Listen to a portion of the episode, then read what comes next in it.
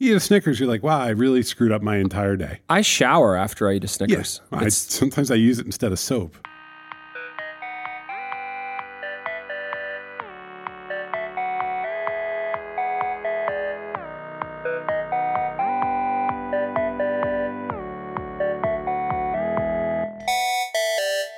Happy New Year, Paul. Happy New Year. It's Happy good New to Year. see you. Happy, New Year, to our 56,000 subscribers. We can't believe we've reached that number. God, you guys are amazing. You gotta believe. Yeah, you really It's the do. thing. Turns out you just you just podcast and fifty six thousand people listen. It's just amazing. It's just and, a- and it's testament to who we are. We do have to close the company because we spent all the money on marketing the podcast. So this will be the last track changes ever. We hope you've enjoyed it. It was worth it. Granted, we built an excellent services firm that was profitable and worked really well for a lot of people, but in the end, just getting that audience and doing the marketing was more important.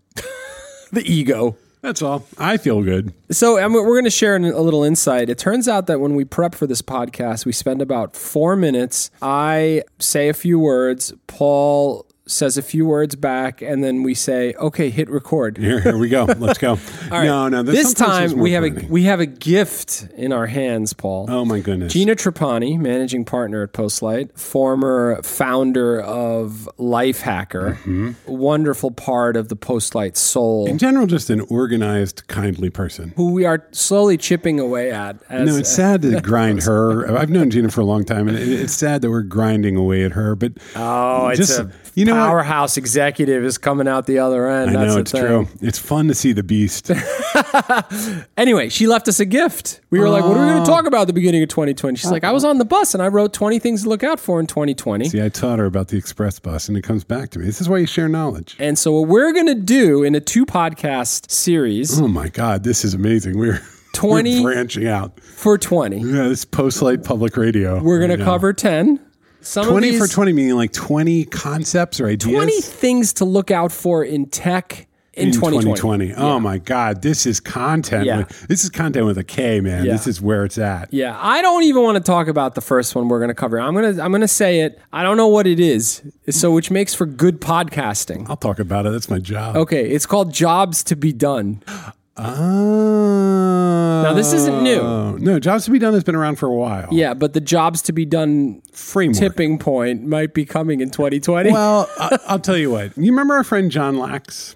I do. Yeah, John Lax. Uh, he's Good- a Facebook good friend now. of ours, And a yes. really a hell of a designer and a design manager. A design leader. He told me first. He was the first to ever tell me. He's like, and it, it was almost like medicinal. He's like, you need to know about the Jobs to Be Done framework.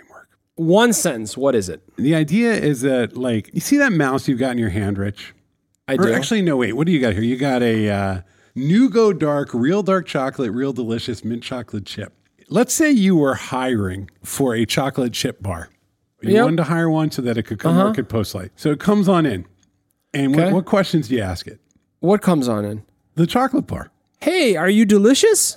I am incredibly delicious, but I also have other qualities that you'll really like. Like, I'm really kind of weirdly crispy because I'm mostly synthetic and I, I only have about 175 calories. So you're, this is sort of an, a mental exercise that that happens. That's the meta aspect of it, right? But the idea is like get the hell out of what do I want and get into like what are the jobs that people have in their lives that they Okay. need to get done. Your sweater, you bought it not just because it covers your body and keeps you warm, but because it's a shade of blue that looks good on you and, and all kinds of things. And you need to wear it to you have certain meetings where that sweater is a good sweater. so wait, jobs to be done is focus on what? It's a it's a framework for thinking about design that Let I'm me read it. Jobs to be done is a theory of consumer action. It describes the mechanisms that cause a consumer to adopt an innovation. So, what are those mechanisms? The theory states that markets grow, evolve, and renew whenever customers have a job to be done and then buy a product to complete that job, That's right. So you want a chocolate bar that isn't filled with calories. but is satisfying. but it's satisfying. And because you are worried about your figure, you want to feel good about eating a chocolate bar instead of bad about eating a chocolate bar. okay. Next thing to look out for in 2020 I'm ready. Hasura, paren, GraphQL, Oh, okay. So this one's close paren. this actually Let's give this one one minute, Paul. We are masters of this we're stuff. down the rabbit hole. There's another technology called PostGraphile, which is similar to this too. So put bundle them all together. Okay, Rich, What's an SQL database? It's a series of tables that have links that relate certain columns in those tables to one another. Yes, I mean people who are focused on the relational algebra, their heads just exploded, but basically that, right? Yes. And so there are famous ones. There is MySQL, which is the one that comes with WordPress, or, or that people use with WordPress. That's actually owned by Oracle now, and then there's forks of it and so on. There's this one called Postgres that's just a lovely piece of technology, and it's just an old open source database that kind of does all the stuff you need it to do Okay. in the olden times of i don't know five to seven years ago you needed to build an api you might write it in javascript and have it talk to a database even a little bit more ye olden you might have done it in rails or uh, ruby you know you you do it in django you do it in rails and ruby and you'd write this code that would talk to the database pull the stuff out make a web page then api showed up and everyone's like oh wait instead of making web pages let's make json javascript that people can download and So you're getting further and further away from having to talk to the database directly. Well, that's the thing. Everybody kept building layers to make APIs on top of these publishing frameworks, and then Not just publishing, anything. yeah, well, I'm in publishing. I mean, in like publishing pages, Pushing to the internet stuff, yeah. The thing that's happened is people have gone, "Why the hell do we need all this stuff in the middle? Why don't I want write one little program?" That turns the database into a REST API because that will do it better if we do it exactly once by the rules. And then you define your SQL schema. You you say what your data needs to look like. We'll give you the interface, and then you can build from there. The thing about it is, you set it up right. You get good at it. You do a little data modeling. Incredibly productive. You have a working API that's pretty adaptable in like a minute. Like really, like they're on your desktop, good to go. yeah. And there are a zillion. And this is GraphQL. that's the thing. It can be REST, it can be GraphQL, but you can use all the tooling and all the frameworks in the world that are designed to talk to APIs on this little data schema that you're building. And like, Mm-hmm. Okay. there have been a lot of commercial products that promise this, but this is a hell of a way to get stuff done. And Hasura is Hasura is a framework for doing that. There's another one called PostgreSQL. Okay. So there, I gotta say, learning curves are a lot because you gotta know a lot of stuff in the starter. Yeah, yeah, you yeah, know. But if you've been in this, When you turn world- the corner on GraphQL though, it's a lovely moment. this is one of those things that IT is going to hate for no good reason, and that engineers are going to insist on using. And in about seven or eight years from now, to be like, well, yeah, no, we just put the Great, Paul. 20 things to look out for in 2020. Seven or eight years from now, this should really tip. No, no, I'm talking about enterprise. You know what I Oh, mean? yeah, like yeah, yeah, of like right course. now, there's an IT department going, we do APIs using Oracle API Server. Yep. The next one is Elixir. a delicious bubbly drink that gives you magical powers.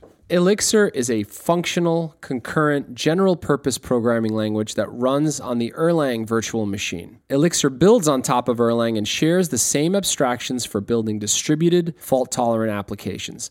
Elixir also provides productive tooling and an extensible design. Now, I gotta be honest, Paul, I'm pretty versed in technology. That didn't tell me a whole lot. No, okay, so Help me out. Okay, Erlang is you know Ericsson, the phone company. Sure. There's a language called Erlang, which was to service them. Came Okay. around, I think, in the 80s. Okay. It's open source, and it is you can have a zillion processes running at once, which is great if you're a phone company or a chat network or anything like that. But the syntax for Erlang was based on Prolog, which is a, a not widely used logic programming language from the either late 70s or early 80s. Okay. And so You better get to the good stuff here. open source, very cool. A lot of people used it. But like Java or many other things, it runs on a virtual machine. And somebody said, you know what, we could be targeting the Beam virtual machine instead of like writing all this prologue looking code. And so they made a language called Elixir that looks like Ruby, which is a nice looking object oriented language that people are very, simple, but also like just people are fond of it. And you can compile your Elixir programs, which allow you to open up zillions of like, let's say chat channels at once and run them in memory on a regular machine. And you can c- compile that to the Erlang virtual machine and you can deploy that. So instead of all this complicated, slightly legacy feeling infrastructure, you've got this really like web optimized, like the web of 2020 with lots of sockets and lots of things talking back and forth, Mm-hmm. optimized platform. And it's a- just a kind of a hell of a thing, right? Like it's just, Anything cool getting built on it right now? I'll tell you about one thing that was cool yap.chat. What is that, Paul? Well, as a Postlight product, if you go check that out, it is a way for a bunch of people to talk while they're watching a video or just talk. But Yes. like, you, you can load up a YouTube video or a live stream and uh, you can talk about it together and talk about you can chat about it together. And without logs. only the last message remains, and it actually only stays in memory. It uses that virtual machine, it never hits the disk. Okay. So like you, it Fun. is- It's pretty anonymous and pretty silly, and it's Yes. really we we tweeted about it, and people get confused because they're like, "Well, how do I get likes and faves?" But it's like, Yeah, it's yeah, for yeah. this is It's for, very ephemeral and this is for you and me to talk trash about the VMAs with our spouses. right. Right, Right. There's like a this- good there's a good track changes post about this and you can go play it. Yap.chat. Because nobody needs a record of all that. Nobody needs that. Nobody needs that. What's the next? I'm excited about this one. Firefox. Firefox is I- it had its moment.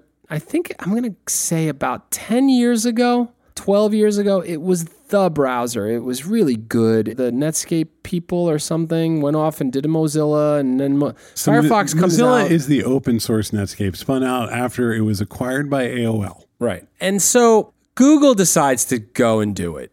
And they Well, Google's put like, we need to control the web platform. This is we can't let some other browser control our entire business. That's right. And they brought enormous resources to bear. And Chrome is a quality browser. And then, you know, it faded into the background. Well, Chrome also ate IE. So Google, I you know, I'm, Chrome also ate E. IE. Google funds you know Firefox. They give it a lot of money for advertising, but they do. Microsoft was like, we're going to have our browser, and Google's like, we're delivering Microsoft competitive products into the via the browser. Like, Yeah. we better we better figure something out. Yeah. By the way, Google's doing good things because there is the Chromium project, which sits underneath Chrome. Oh yeah, they're uh, they're that just angels. you could just pick it up and use it. Google. Um, they're great. There's no ambiguity there. But about three months ago, Firefox came out with a major new version that was had two two things going for it. Let's be clear too. They release a new version like every week. They are cranking. but this was a big one. This was like a big release, and there were two two aspects to it. One, it was blazingly fast. It was doing a lot of trickery around like sort of the view area and all that stuff. and I it gotta was give really, it to really it. You gotta fast. give it to him too because it is hard. People have optimized the living crap out of their web browsers at this point. Like Yeah. all that, like to get a noticeable difference in speed. Yeah, yeah, it's really fast. It's really fast. The other thing is that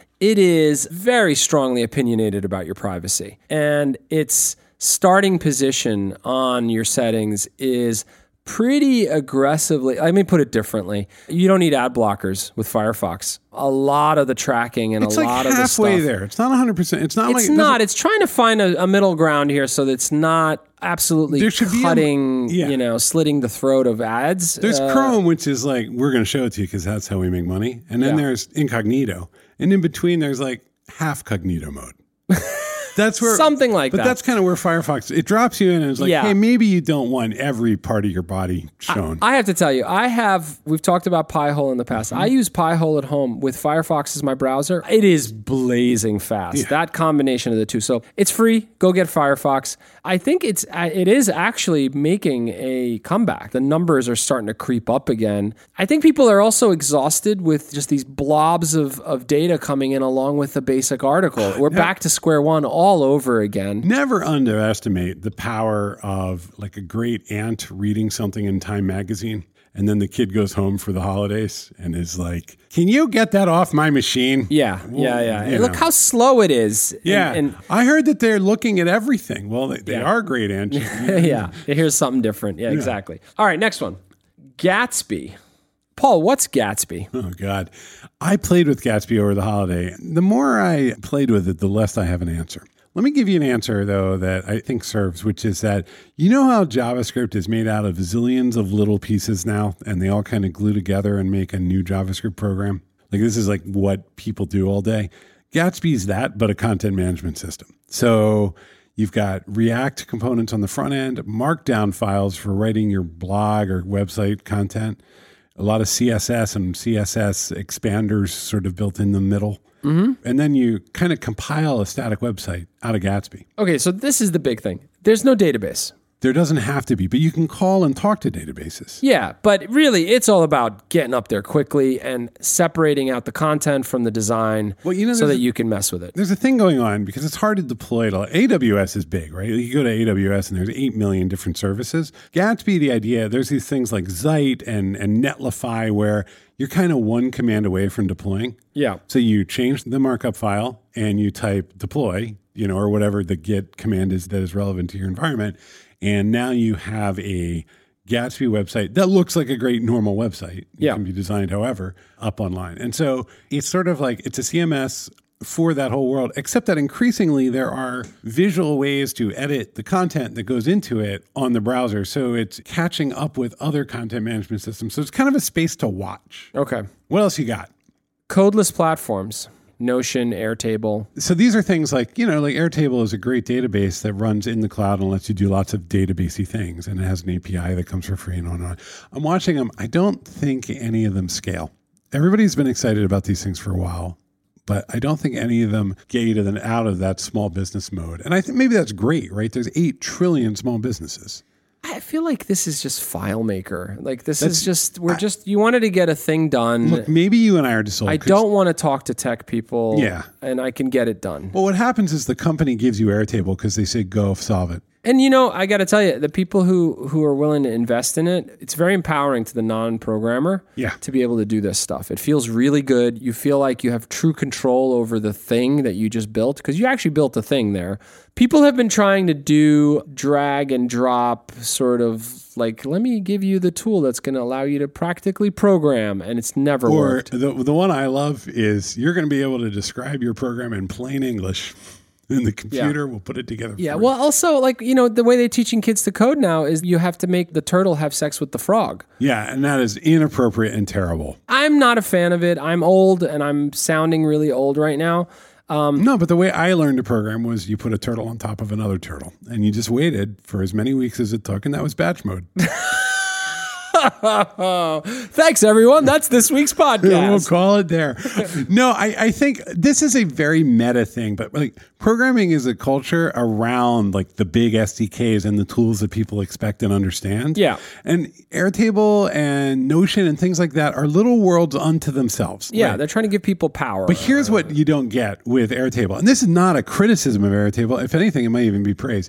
You can't experiment with machine learning. That's not what it's for. But a large portion of what people need to, like a Python a programmer. huge portion of what people need is just to organize some things. That's right. But then the stuff that's moving everything forward or that everybody wants to pay for or talk about or do might be like, we're going to hook up this data science platform to this, to that. And it's just trying to do that with those tools. Cause when I was starting learning to program, like those were the tools kind of things that were at hand, Yeah. even though they were older, older ideas or older versions of the same idea.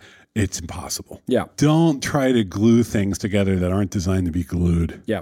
So cool, wonderful. Use them. It's great. Bring us your prototypes and we'll help you make them real. But I'm just keeping an eye. Like, let's see where they go. That's 2020 for me for those. All right, we need to disclaim the next one because it's a client. Glitch. Oh, Glitch is a client. I think 2020 is going to be a good year for Glitch. What is glitch, Paul? Glitch is a full programming environment that is in your browser. Go to glitch.com and you are in there. And not only that, you know what's crazy? You can get to the, the Unix console in the browser. Oh, that's fun. Yeah, like they give you a little machine to do stuff for and for free. Speaking of empowering, Yeah, that's the, so it's the whole damn thing. that's great. You can drop a SQLite database into Glitch, put a little code in front of it, and have an API running in like a minute. Fun. Yeah. That's pretty cool. Product led growth.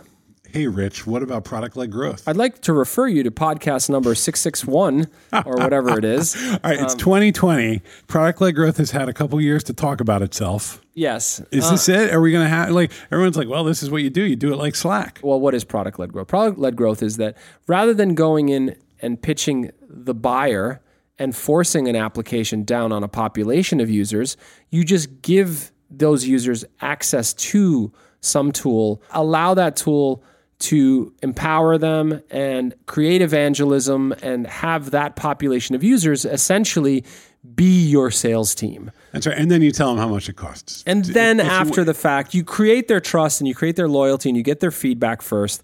And then after the fact, you talk about pricing and you right. talk about how things Well, are. it's like Slack. There's a free tier kind of forever. First of all, it's product led growth, kind of in opposition to sales led growth, right? Like that's what we're talking about. But the other thing is, how will we know when this actually matters? Product led growth? Yeah. I think. Like, can you go buy a product led growth toolkit?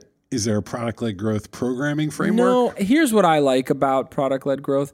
I love the idea of thinking that way, even when you're not selling products. When you are trying to essentially get a piece of software that you've built that you want your users within your company to use. You built an internal tool for like invoicing or some what it- custom tool. How do you get them to fall in love with it? Don't just talk to the managers and ask them. Get it out there to the It's also the it's the fantasy of the agency, right? Because when we sell, it takes three to four thousand hours Yes. where we we talk through every single thing that's going to happen. Correct. And that's some of is why we do the labs projects and this is why we do efforts because we want people to see the work and go, oh, they can do it. Yes. But the true product led growth, of course, is not that I'm going to sell the services of the agency, but that the product will sell itself. will sell itself. And so, how do you make some? And, and really, I think product growth is just design in a Trojan horse. If you design it great and make it, God, that's real. Everybody undervalues this, like not in the typical, like, ah, design, what's it really count? I think everybody knows that design matters, but the sense of enormous physical relief after you've been looking at a lot of software as a service and you finally see the one that doesn't look like it crawled out of a dog's butt. And it's just sort of like, oh my God, adults were here. people commit to it, they talk about it, They know me. they share it with others. Absolutely. It's like meeting a friend in a crowd. Yeah. And you're like, oh my God, look at that. They, they did they didn't put drop shadows. yeah, you know, we've Uh, implemented Salesforce and we understand its value. Uh-huh. But my God, It's a four trillion dollar company. four trillion dollar company. Let me tell you why it's garbage. Okay. Okay. If you pull up Salesforce and just open up that interface the first time, and there's none of your data's in there yet, right? And there's just drop downs inside of drop downs that have drop downs within them. And what you see is the antithesis of product led growth.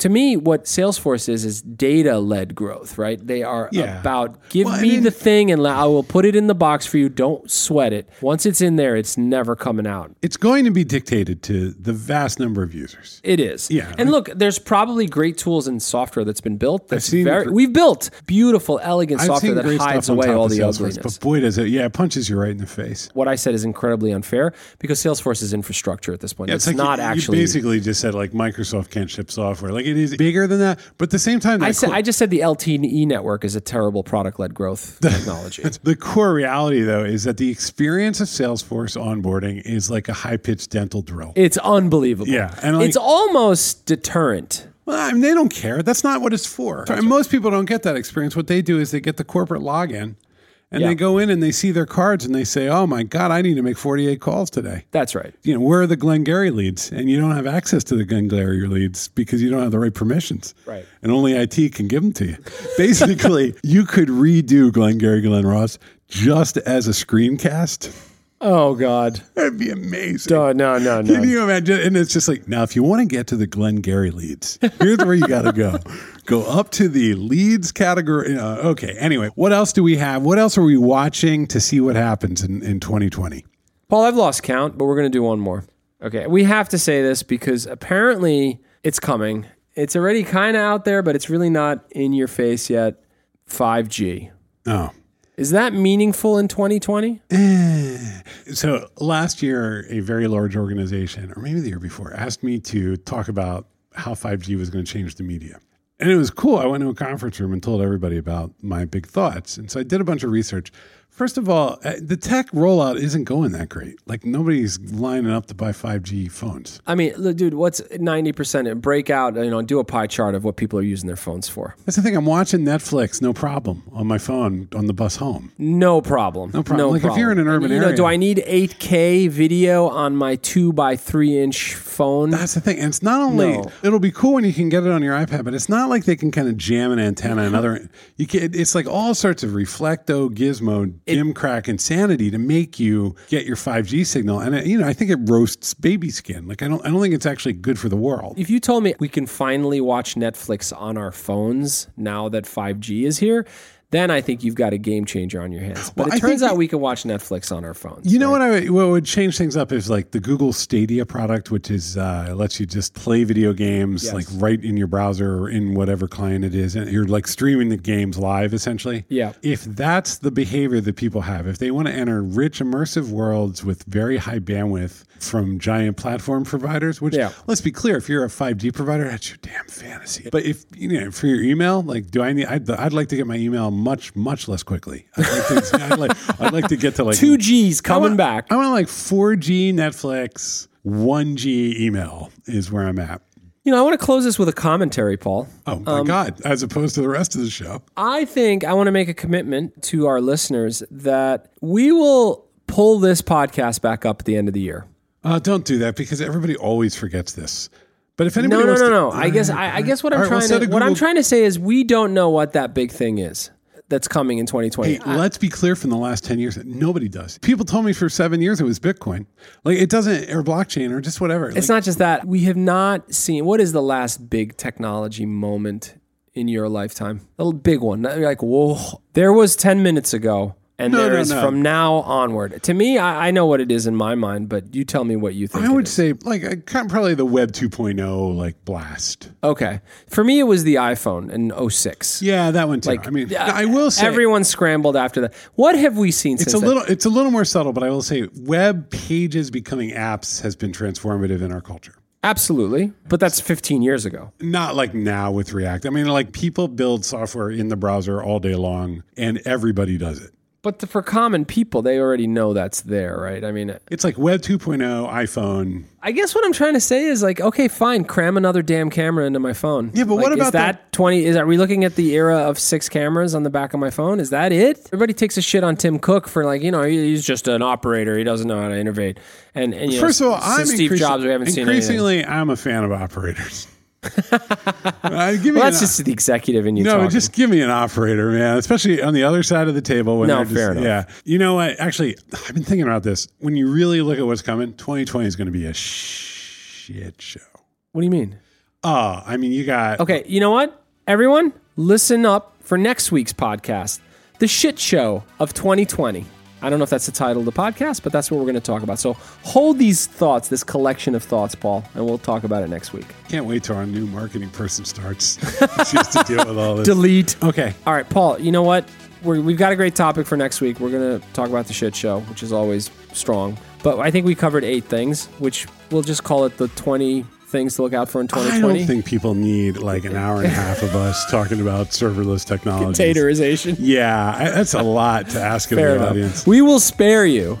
It is good to be back, Paul. 2020 is going to be an interesting year for Postlight. Yeah, I gotta say, we love to hear from everyone, but we would love to hear from product managers, designers, and engineers right now. Boy, we, we are growing rapidly, and we could just love to talk to people about Yes. the work. That we Come could do talk to together. us if you are looking for help in technology from apps to platforms, really design, engineering, product leadership, product thinking. Give us a buzz. We're Yeah. oh Postlight, 101 Fifth Avenue. We're in New York City, postlight.com. Hello at postlight.com. We'll talk to you soon.